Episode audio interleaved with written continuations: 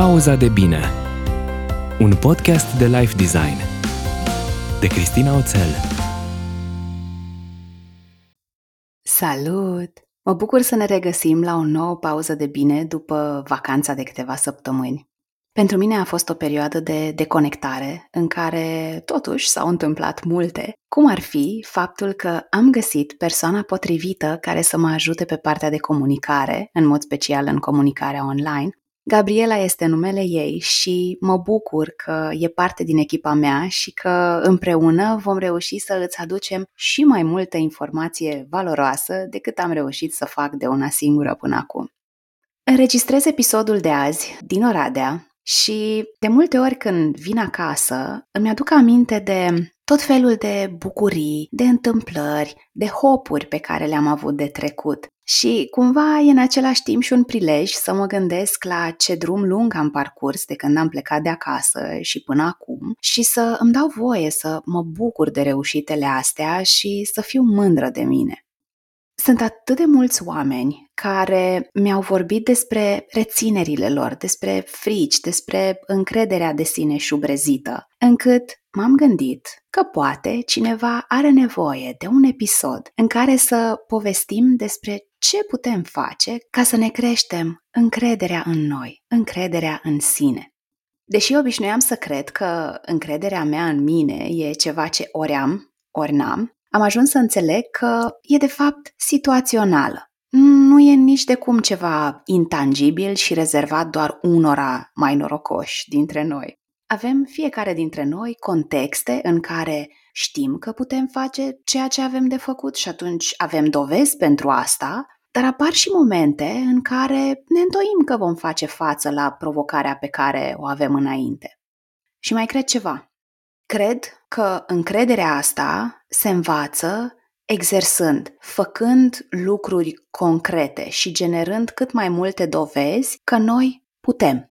E ca un flow. Încercăm să facem un lucru și ce se poate întâmpla? Fie reușim și atunci avem o dovadă în plus că putem, fie supraviețuim cu ghinimele de rigoare situației. În oricare variantă, învățăm ceva. În timp, Așa ne construim abilitatea de a face acel lucru cu care am început flow-ul ăsta. Exersând o abilitate, în timp, ea poate ajunge o competență. Și competența asta e cea care ne crește încrederea că noi putem să facem acel lucru. It's a flow. Acum că am stabilit că încrederea în sine nu este ceva rezervat doar celor norocoși, hai să vorbim despre 10 obiceiuri care te pot ajuta să-ți crești încrederea în tine. 1. Caută claritate. Poate nu e propriu zis un obicei, dar atunci când n-ai claritate, când lucrurile sunt ambigue, fie procrastinezi și se activează toate gândurile negative, fie poate te arunci în mai multe activități cărora realmente le poți dedica mult mai puțină energie decât dacă ți-ai alege o anumită direcție pe care să te concentrezi, nu vezi rezultatele dorite și renunți. Ba, în plus, poate ajungi și la burnout între timp. Nu contează cât de repede urci scara dacă ea e proptită de peretele greșit. 2. Ieși din cap și acționează.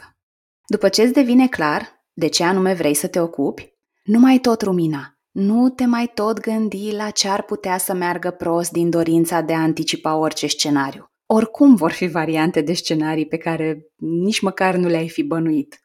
Știi care e rezultatul pe care ți-l dorești? Poți sparge acest obiectiv în altele mai mici și gestionabile și întreabă-te mereu care e cea mai mică acțiune pe care o poți face ca să avansezi. Și ca să continuăm analogia cu scara, nu trebuie să vezi toată scara ca să începi să urci. E suficient să vezi următoarea treaptă. 3. Înțelege că poți face și lucruri grele. Am avut de-a lungul timpului clienți care, cum dădeau de greu în procesul lor, oricare ar fi fost acest proces, băteau în retragere pur și simplu.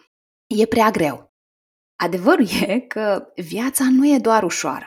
Așa că dacă ai convingeri despre cum totul ar trebui să fie ușor, sau că tu te descurci doar cu lucruri simple, sau poate că tu poți duce la final doar ceea ce nu e greu, Poate e momentul să lucrezi la o nouă convingere, conform căreia tu poți face și lucruri grele.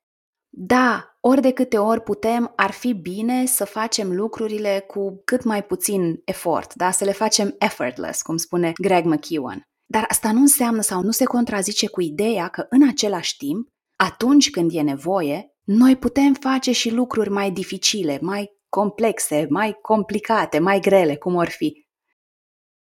4. Nu te mai contorsiona ca să fii conform așteptărilor altora. Când te micșorezi ca să încapi în niște cutii în care alții te văd, cu cât mai departe sunt cutiile astea de cine ești tu de fapt, cu atât mai descurajant va fi și vei ajunge să te simți out of place, iar asta va duce la scăderea încrederii în abilitățile tale. Dar, cu cât ești mai autentic, și pentru asta ai nevoie de claritatea despre care vorbeam mai devreme, cu cât mai aliniat ești cu valorile tale, cu viziunea ta, cu atât mai ușor îți va fi să devii din ce în ce mai încrezător. 5. Concentrează-te pe ceea ce poți influența. Nu te mai tot compara cu ceilalți, nu aștepta să vină să te salveze cineva, nu încerca să schimbi circumstanțele, ci concentrează-te pe ceea ce poți îmbunătăți în ceea ce te privește pe tine. E singurul lucru care e în controlul tău. 6. Pregătește-te. Poate ai de mers la un interviu, poate ai de facilitat un curs sau poate ai de ținut o prezentare. Poate că trebuie să ai o conversație dificilă. Ori poate vrei să participi la un maraton. Oricare ar fi contextul tău, în loc să te bazezi pe ideea de a îngrășa porcul în ajun, cum se spunea, pregătește-te din timp, câte puțin, într-un ritm susținut. 7. Învață ceva nou. Propuneți, de exemplu, să citești cărți din domenii noi, să te expui la informații pe care până acum nici nu le observai, treceau pe sub radarul tău.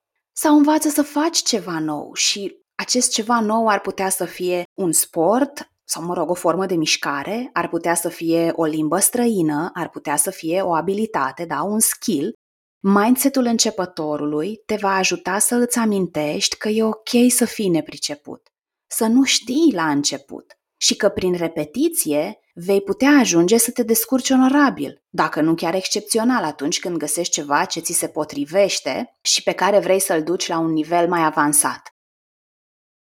8.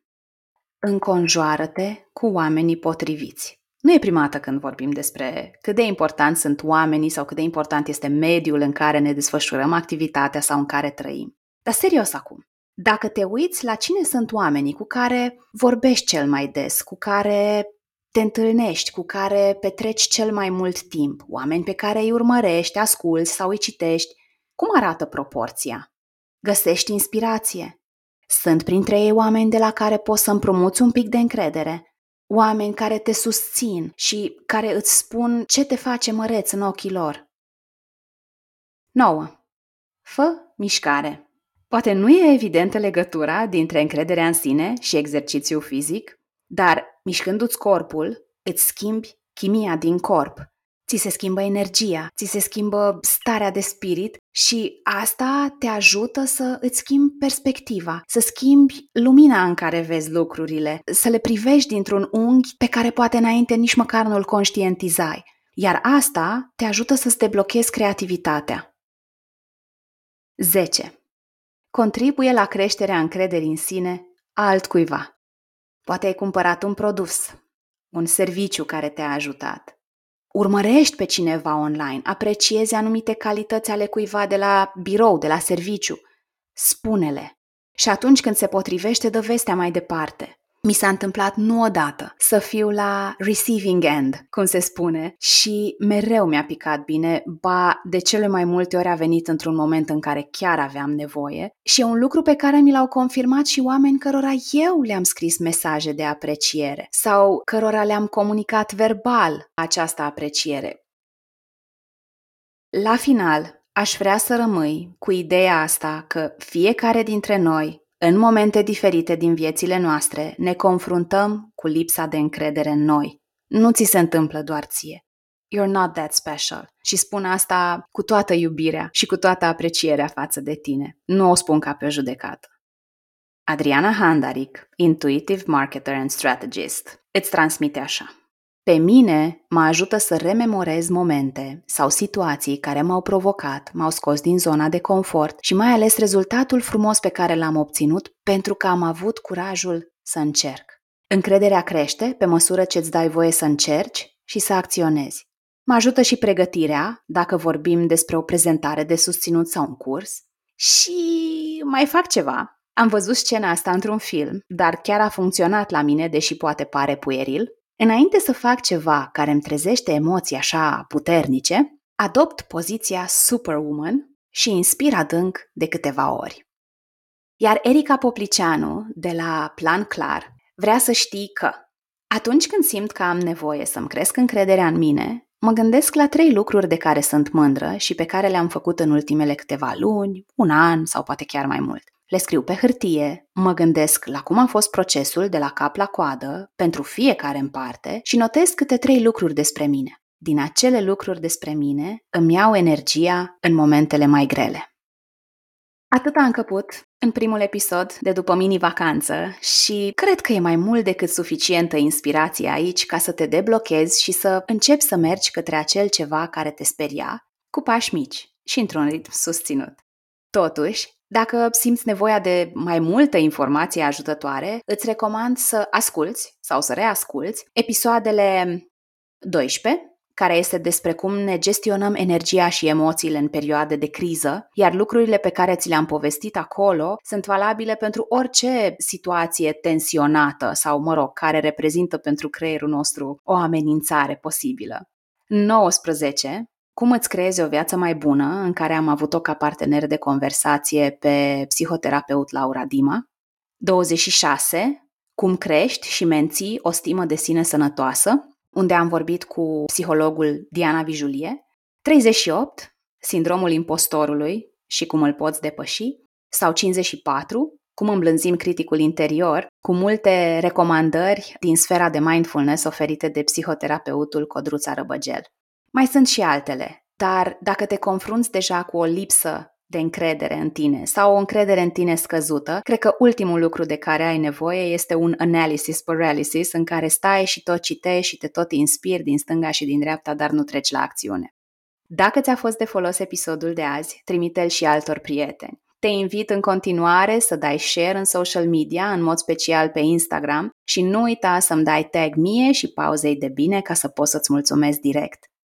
Până data viitoare, zile senine de vară să ai, în care să îți fie bine. Pauza de bine. Un podcast de life design. De Cristina Oțel